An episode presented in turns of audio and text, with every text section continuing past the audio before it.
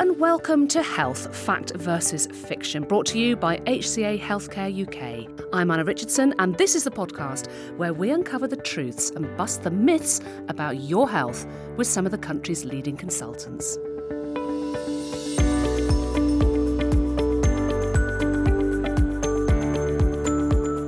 Today we're talking about the health of your gut and how to stop it becoming a right royal abdominal pain. How do you avoid your bowel becoming irritable? We're talking to TV presenter Zoe Salmon about how she's lived with IBS for over 20 years, a little later on. But with me throughout the podcast is Alistair Windsor. Alistair is a specialist colorectal surgeon and widely regarded as a leader in his field. He's smiling, rather knowingly. He runs a practice at HCA UK's London Digestive Centre. Alistair, hello and welcome. Hello. Well, this programme is all about busting myths. I hope you've been briefed on this because we are going to try and do some fact versus fiction here, okay, Alistair. So can you tell me, please, if the following statements are health facts or health fiction? So, stress and anxiety can trigger issues with the gut. Fact or fiction? Fact. Absolute fact. Yes. Okay. Buy that one. Some bacteria and over-the-counter probiotics are killed before they actually reach the gut. Fact or fiction? Fact. True. No way! True. Everyone should cut gluten out of their diets because it's bad for us. Fact or fiction? Fiction on that one. Definite fiction. We'll get into all of that very shortly. But first of all, I want to start by asking you. You are a leading surgeon and a leading consultant in your field. So what is the most common issue that people tend to present with in your clinic? Varied, I guess. So as a surgeon, we see a lot of surgical issues, which are really not the purpose of today, but a lot of digestive issues.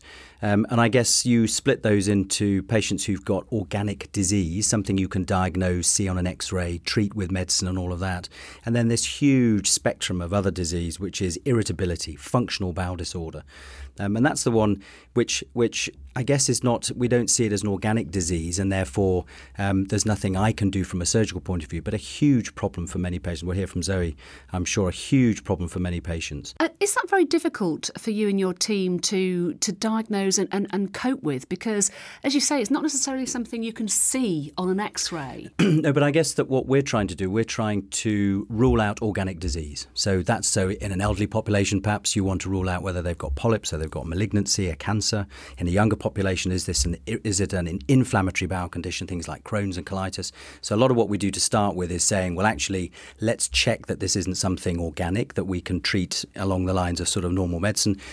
If it's not an organic problem, then how are we going to help this patient? And it's such a spectrum of disorders that we really need to, there's lots and lots of ways. There isn't a single tablet, that's the problem. There isn't a single treatment. So it's working out lifestyle changes, dietary changes, medical things that you can do, so medicines that you can do, and other sort of ancillary medical side of things to try and improve quality of life, improve symptoms and things like that. So actually to try and help somebody that does have that sort of non-organic disease, an inflammatory problem, you're talking about a long-form kind of holistic approach, aren't you? Sort of 360-degree approach to what's going on. And I think, you know, it depends on the presentation, very variable presentation. So some may have a lot of diarrhea, some a lot of constipation, a lot of abdominal pain, a lot of bloating, and you kind of target those areas to see if you can work out what you can do. Some people respond very quickly. Other people are a little bit more difficult. Their disease is a little bit more recalcitrant, I suppose, more difficult to treat. So it's a spectrum. How much does your emotional state affect your bowel and your gut, would you say? So, there's no question that it does, and I guess it works both ways. We describe the gut-brain axis, and anybody that's ever taken an exam will remember that when you, just before the exam, you start to get nervous and you start to get GI symptoms. So you get the butterflies, the sort of colicky feeling, you get urgency, you have to rush off to the loo. Yeah. So there's no question that will influence your gut activity, even in health. Can it actually trigger disease, and can it make your disease worse? Yes, and I think there is truth in that. So So things like irritable bowel syndrome are triggered by life events. Now, that may be a stressful event. Very typically, it's you're away on holiday, you have a diarrheal illness, you get whatever the local dose of the runs is, and your bowels are never the same afterwards. Other people, they're triggered, not everybody, but can be triggered by a stressful environment, a stressful moment. So that can trigger that sort of disease. We don't think it triggers things like Crohn's disease, inflammatory bowel disease, but it will certainly make your symptoms worse. So patients with organic inflammatory bowel disease, they flare, they have problems in stressful times, and I'm sure Zoe will tell us, I think, you know, stress does change your functional symptoms. And so there's very definitely that link between the brain and the gut. Well, can it work conversely, that actually what's going on in your gut can affect you mentally? Yes, and in a slightly less obvious way, I guess, and perhaps a little bit more uncertain in terms of true science, but we live with this thing called the microbiome. So within us, there's a huge number of bacteria, and they say there's 1 trillion bacteria for every gram of stool. So that mostly living in the colon, but also living throughout the gut. So you're colonized with your microbiome after birth, and it's very important to get that microbiome in place very quickly. And a lot of studies done on what's called germ-free animals, so animals that are born and bred in a germ-free environment that don't have a microbiome, and you can see that there are associations with all sorts of medical problems. So the one that's relevant to today, in a way, is that if you don't grow your microbiome early, it appears that your visceral sensation, in other words, pain in the gut, is much more, your gut is much more sensitive. So could it be that because you weren't colonized early, that actually in irritability, you get a lot more pain related to that? So there's work done on that. So there may be something in that. Other diseases like asthma, it's very true that unless you colonize the gut early, then increased risks of asthma and things like that. Slightly more as at the moment, not as scientific, I suppose, is looking at depressive disorders.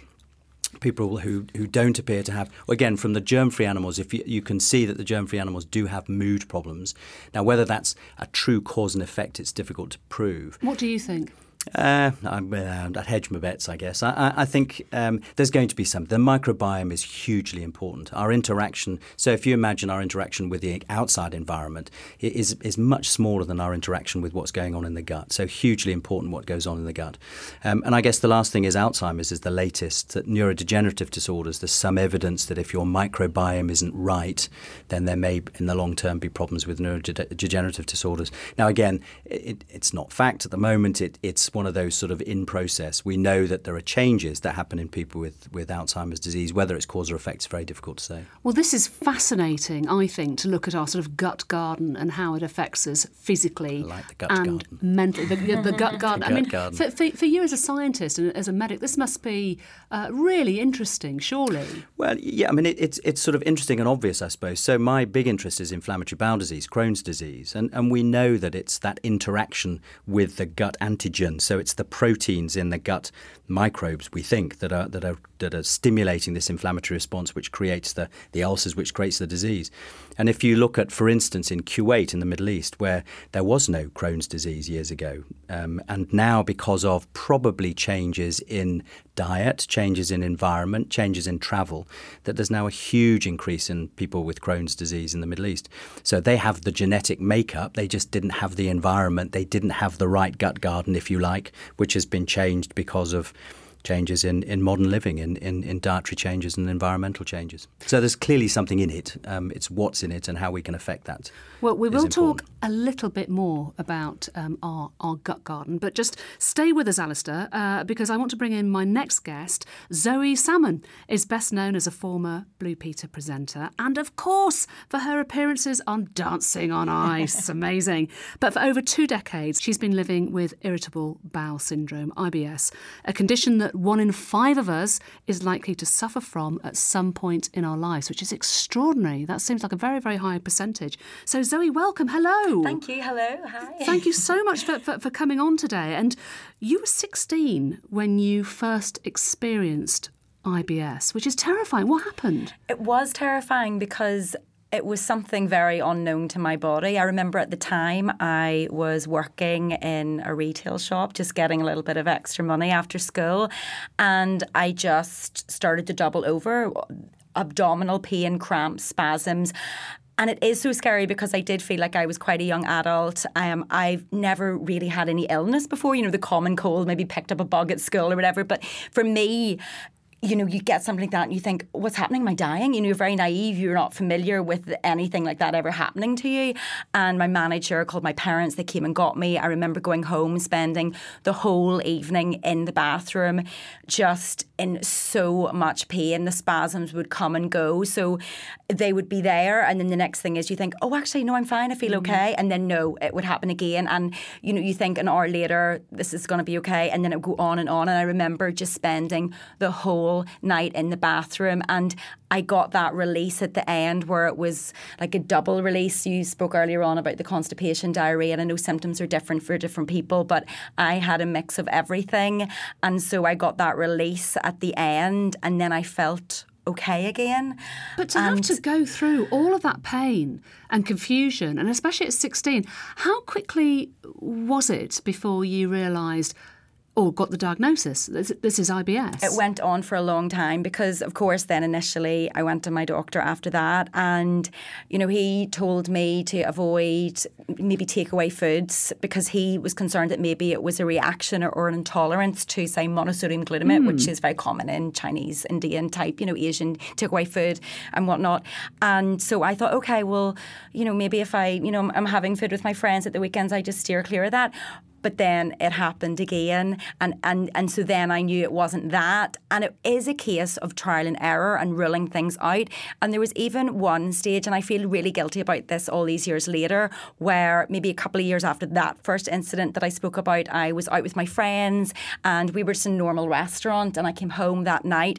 And again, I was ill for, this went on for 12, 14 hours, same symptoms as I described before. And I remember phoning the restaurant and saying, you gave me food poisoning. And I was convinced that's what it was. And so you go through all these different things because the symptoms are so relatable to other things, like, oh, is it an intolerance to such and such? Is it food poisoning? Is it just that I picked up a bug? So, and you do, and it's awful because there's so many people that might think, oh my goodness, I've had those symptoms for years, but I thought it was just because I picked up a bug, or I thought it was food poisoning. And it is that case of you might have to go back to your GP on many occasions before you finally do get that diagnosis, because I think, to be fair to GPs, they don't want to, you know, give you that diagnosis straight away, and they want to rule things out. And, you know, of course, from your field, they want to rule out that it's not something more serious sinister as well, that it isn't something as sinister as Crohn's disease. But even so, even if it's not an organic disease, as you were saying earlier on, it's still something that's incredibly inconvenient, very painful, very unpredictable, and sort of misery-making. It is, honestly, I know this sounds really dramatic, but you see, when I do have the flare-ups, I actually call them attacks because I just feel like my whole body is being attacked. I literally feel like I'm dying, and I know that I don't say that lightly, but I feel like the pain is so intense, it's excruciating. So how has it affected your education or your work? I mean, it must have done.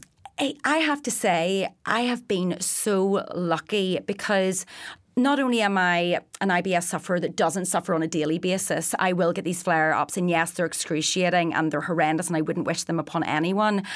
But I have been really fortunate in that they seem to happen when the first time it happened, yes, I was at work. But I've never had it interfere with a job or anything. It seems to happen like when I'm on holiday or when I'm over at a friend's house or when I'm out for dinner. Like, it never seems to happen when I'm in the studio filming. But I think it's because I have that awareness, because I know how unpredictable IBS is.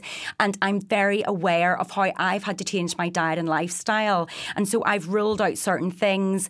People talk about trigger foods when they talk about IBS, and there's certain things that I think may trigger it for me, which I know not to eat. And I tend to have a very plain diet now. So if I am, you know, on a filming day or on location doing something for a few days, I'm very, very conscious of what I'm eating, and I am very lucky because I'm aware of that.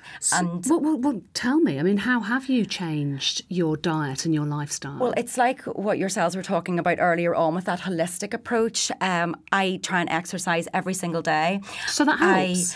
I really do feel, because I think when we're talking about stress and that brain and gut connection, I do feel that when you exercise, of course, you know, it is a real stress reliever.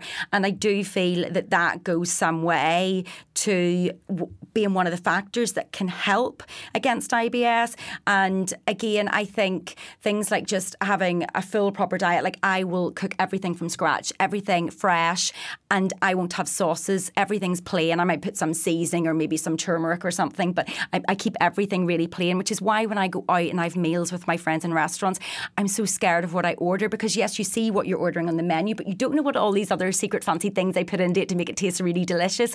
And so I had to be really careful. I always say to the waitress or the person serving, the waiter, whoever, listen, could you make this as plain as possible? I know that salmon or whatever food comes with that, but could you just cook it plain for me? And could I just have the steamed vegetables and not with the butter? And, you know, I'm very, very careful when I'm out, because I've been out for dinner so many times where I've just had to leave the dinner table halfway through and get a taxi home. And that's a good story. But just... So am I right in thinking that you had an attack of IBS when you were coming back from Panama? Is that right? Yes, and that was one of the most recent events. That was, I just finished filming The Island with Bear Grylls, and we were out in Panama.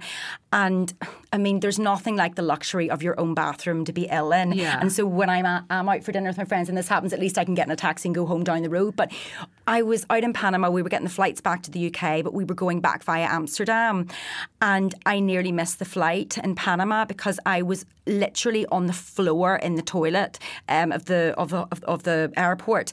And it got to the point where, I mean, I literally, because when you go through the spasms, my body just springs out in this most horrendous sweat, like I'm literally dripping. And then when I'm coming out of the spasms and I'm sitting there waiting for the next spasm to happen, I'm cold. So I'm going through hot and cold, and I remember I was so hot in the airport toilet. I was lying on the floor because it was tiled and I was trying to get cool, and I was texting the rest of the Bear Grylls Island team saying, I don't think I'm going to be able to get on this flight, and everyone was sort of at the toilet doors, and it's awful because you can't even speak. You're in so much pain. This is horrific. I mean, Al, is this a familiar story to you? I think, Zoe clearly got very severe. The pain side of things, the bloating, the cramp side of things, very severe. The sweating is classic because that's part of that enteric system. It's called the vagus nerve, and it makes you sweat. So when you get those big build-ups of the cramp, then you get the sweats and everything else. So I think what you're describing is clearly one end of a spectrum. Many people will get pain, but they'll get pain they manage through. But that's the difficulty with IBS. It's very unpredictable, and that's what makes it very difficult. And I'm interested to hear that you get your symptoms when you're away from work. Many people get the opposite. They're away from work, they're relaxed, their symptoms are better. But you're obviously very controlled in terms of what you eat and drink when you're working, so that's how you avoid it. So it's a very typical story. It's a real problem, and it's the unpredictability, I think, that probably makes it so difficult. How common is IBS? Well, as you were just saying, I mean, it depends on what... So there are definitive diagnostic criteria to diagnose IBS, but many of us will have a background of IBS. I mean, we will recognise that we get variability, and certain things will make us uncomfortable, give us a bit of diarrhea, give us a bit of colic and cramp. So you can probably mix that in amongst it. So it's very common. Your 1 in 5 is probably about right. So I think I'm sort of, because I'm fortunate, I don't suffer with IBS, but of course, I've had food poisoning and I've had things that aggravate my tummy.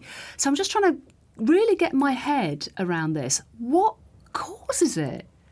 I know that for me is the most frustrating thing with having IBS, and I'm one of these people where, because I've changed my diet and lifestyle to try and help with the fact that I have IBS, I think that I am, on the whole, quite a healthy person. I do exercise. I drink nothing but water, apart from the weekend I might have a little tipple, but I'm very good with, all my fruit and veg, and everything is made from scratch. And I feel like I have the right levels of healthiness, if you like, in my life. And so when I do have an attack, I feel so disheartened because, as you say, well, what does cause it? And I just think, I stop and I think, well, what was I doing? doing today? What have I eaten today? What has caused it? What was different about what happened today?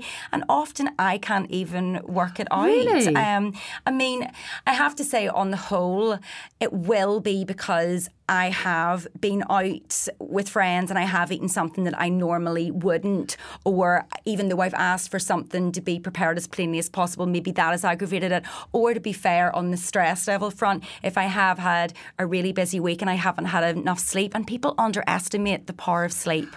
And I think, and sometimes I stop and I think, well, actually, maybe you didn't sleep too well last night and you did have that earlier on. And, you know, and so I start to reason with what it could be. And I have to... So you know yourself and your body incredibly well. Yeah. I mean, Al, how would you answer the question then that what does tend to cause it? I think what Zoe's just saying, it's multifactorial and it's a combination of things. It's small little bits and pieces that add up to stimulating what's going on. And it is unpredictable. And you may be right, a little bit of sleep and a little bit of this, a little bit of that's probably what's triggering it. I mean, but what you're doing is clearly very important, because all the other things, the whole foods, the exercise, is pretty very good for you in many other ways. So, I mean, I think people do get disheartened that they've tried very hard and yet they still get the attacks, but don't belittle what else is going on in your life. That's pretty good anyway.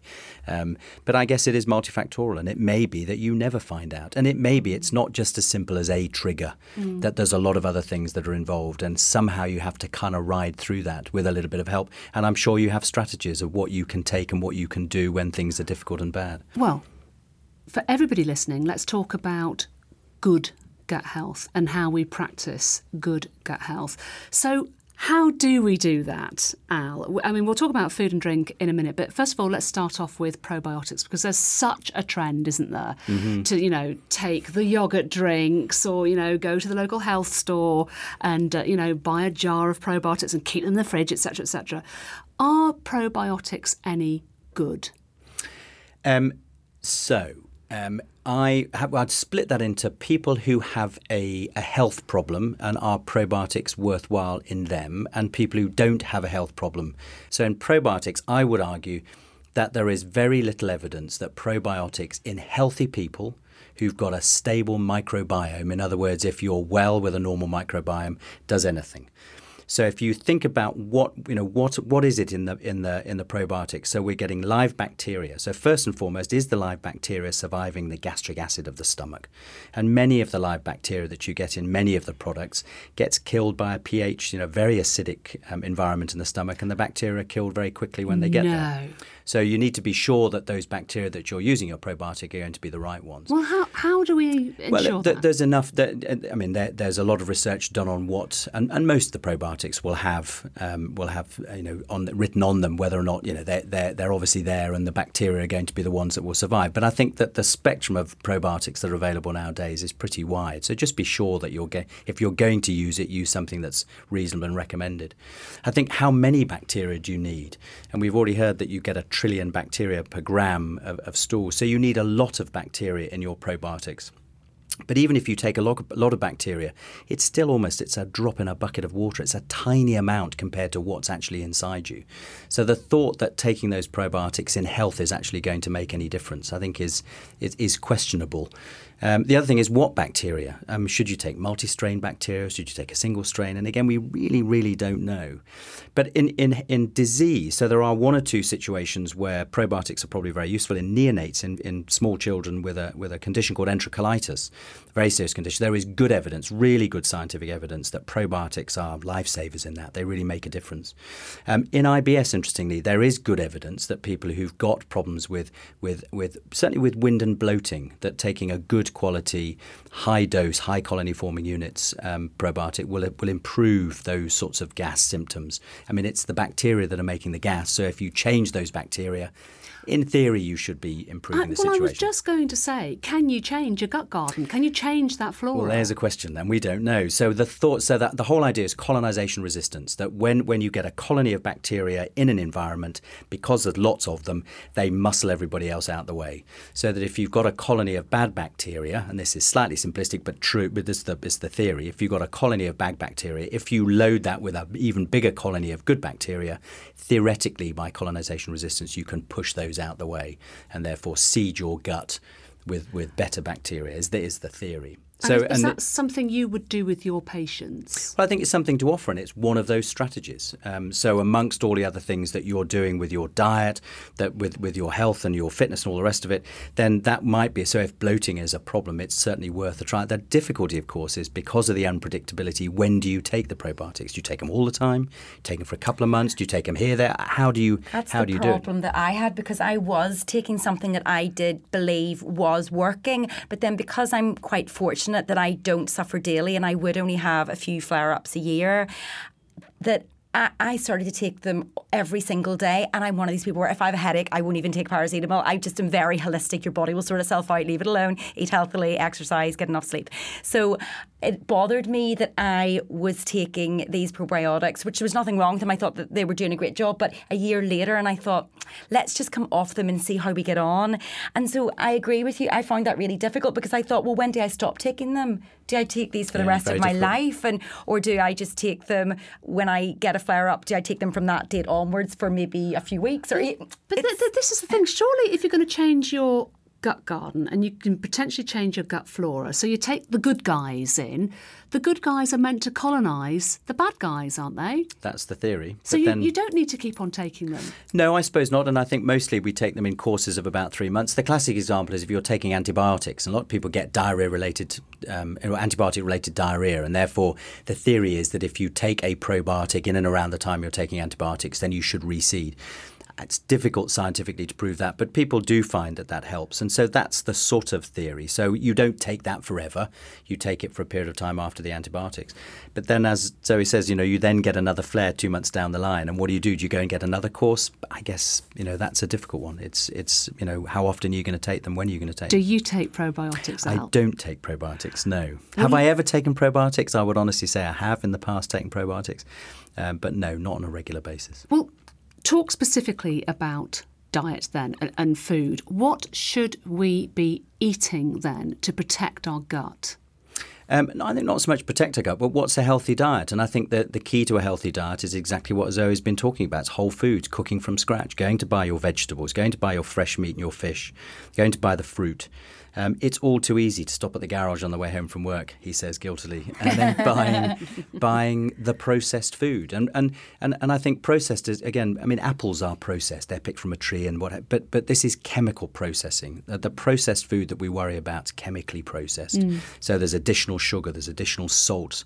There's all the additional things that you may be sensitive to, the colourings, the flavourings, the texturing that gets added to these foods, the trans fats and all that they do, the vegetable fats, creating inflammation and all of that. So I think there's really good evidence that too much processed food will give you problems with diabetes, obesity, and all those other things, that heart disease that we worry about. So you can have your bad days. Everybody's allowed to curry now and again and all of those sorts of things. There's absolutely nothing wrong with that. But the background of a balanced diet has to be a whole full balanced diet, cooked fresh, and all the usual recommendations of which, 5 portions of fruit a day and all those things that we know about. At least. Talk to me about going gluten-free and, being wheat-free as well and dairy-free. There's such a huge fad at the moment, isn't there, for us to say, I'm gluten-free. Do we really need to be gluten-free? Does it affect our gut? You have to look in the supermarket and look at the choices in the gluten-free aisle, and it's very difficult, isn't it? It's not it's a difficult diet to keep up with proper gluten-free. There are people who are truly gluten sensitive. So people who have celiac disease have a real problem with gluten. They end up with inflammation in their gut, and they end up malnutrition and all those sorts of other problems and other issues with health. So they can get cancers and all sorts. So there are a group of patients who really need to avoid gluten. There are a group of patients who are gluten sensitive, and I don't know whether Zoe, you are gluten sensitive, but who find that when they eat wheat and wheat bread and all those things, their irritability is exacerbated. It's made worse, and it's very obvious. And if they cut out wheat, if they cut out gluten, they feel better and they manage better. Absolutely nothing wrong with that. That would be a very reasonable, it'd be one of the strategies that you use for your irritability to improve it. But the thought of somebody like me who doesn't have IBS particularly and who doesn't have celiac disease, am I going to benefit from cutting out gluten? No. There's no great benefit in it. It's unlikely to do me any harm if I want to cut out gluten. And if I feel self-righteous and feel better for so doing, that's fine. But I think it is one of those fads. We never talked about gluten 10 years ago. Gluten has suddenly become a big thing. So I think there's a spectrum there. Some who definitely need to cut it out, some who benefit from it and do cut it out, and others that do it because it's part of drinking the 2 litres of water and taking the vitamins. Sorry, look at Al with his perfect gut. It's incredible, isn't it? Yes, my family might say different. So just as a final thought, what would your top tips be for all of us in terms of getting our gut healthy if it isn't already? What would you say to the average Joe? I think I would follow Zoe's regime. I think it is. It's being understanding first and foremost. So understanding what we've been talking about, how important all of that is. Not be too faddy about it. And I think there's nothing wrong with being a little bit faddy. And particularly if you found something has helped, there's nothing. And we often ask patients to do or people to do exclusion diets. So try a week without wheat, a week without lactose, and see what happens. So there's nothing wrong with that. And if that improves your situation, that's fine. I do think the whole foods is important. And I know we're all guilty, and I'm the worst of picking up a takeaway on the way home or something from the garage that you can stuff in the microwave. My wife, interestingly, is completely the opposite. It's all whole foods and healthy and cooking. And I think that's hugely important, aligned with all those other healthy things. So plenty of hydration, but don't go mad. Plenty of exercise and all the other things that we know. Avoiding this whole sugar rush, being careful about the fizzy drinks and all those sorts of things is probably very important too. So it's all stuff that we sort of know. And it's just keeping up to it is the difficult bit. And Zoe, what would you say as somebody that suffers but actually clearly has a good reign over her symptoms, what would you advise somebody to do if they thought that maybe they had some problems with their gut or possibly they had IBS? Just to try and keep your food as simple as possible. And people always think, oh, simple means boring, but it doesn't. You know, there's plenty of lovely spices that are really healthy and they're, you know, anti-inflammatory, such as I said earlier on, turmeric is brilliant for that. You can flavour your food, but in a healthy way. You don't have to load it with all these sauces, with all these sweeteners and preservatives and things that might, you know, aggravate your gut. So I think just cook from scratch. Find something that keeps you really fit and active and helps, you know, lower the stress levels, but it doesn't have to be, oh, I'm going to the gym, it's boring. And definitely that part of it, as well as the eating, is just equally as important as the sleep as well. So sleep, food and exercise, that's my advice. Effectively, it's take care of your garden, you know, the garden that lives inside you. You're a living, breathing organism, so tend it well. Absolutely. Absolutely. Look after your garden, grow your garden well.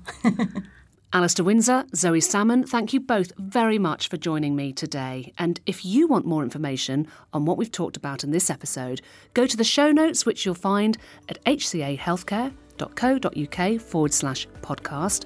And when you're there, just click on the name of the episode, Getting to the Guts.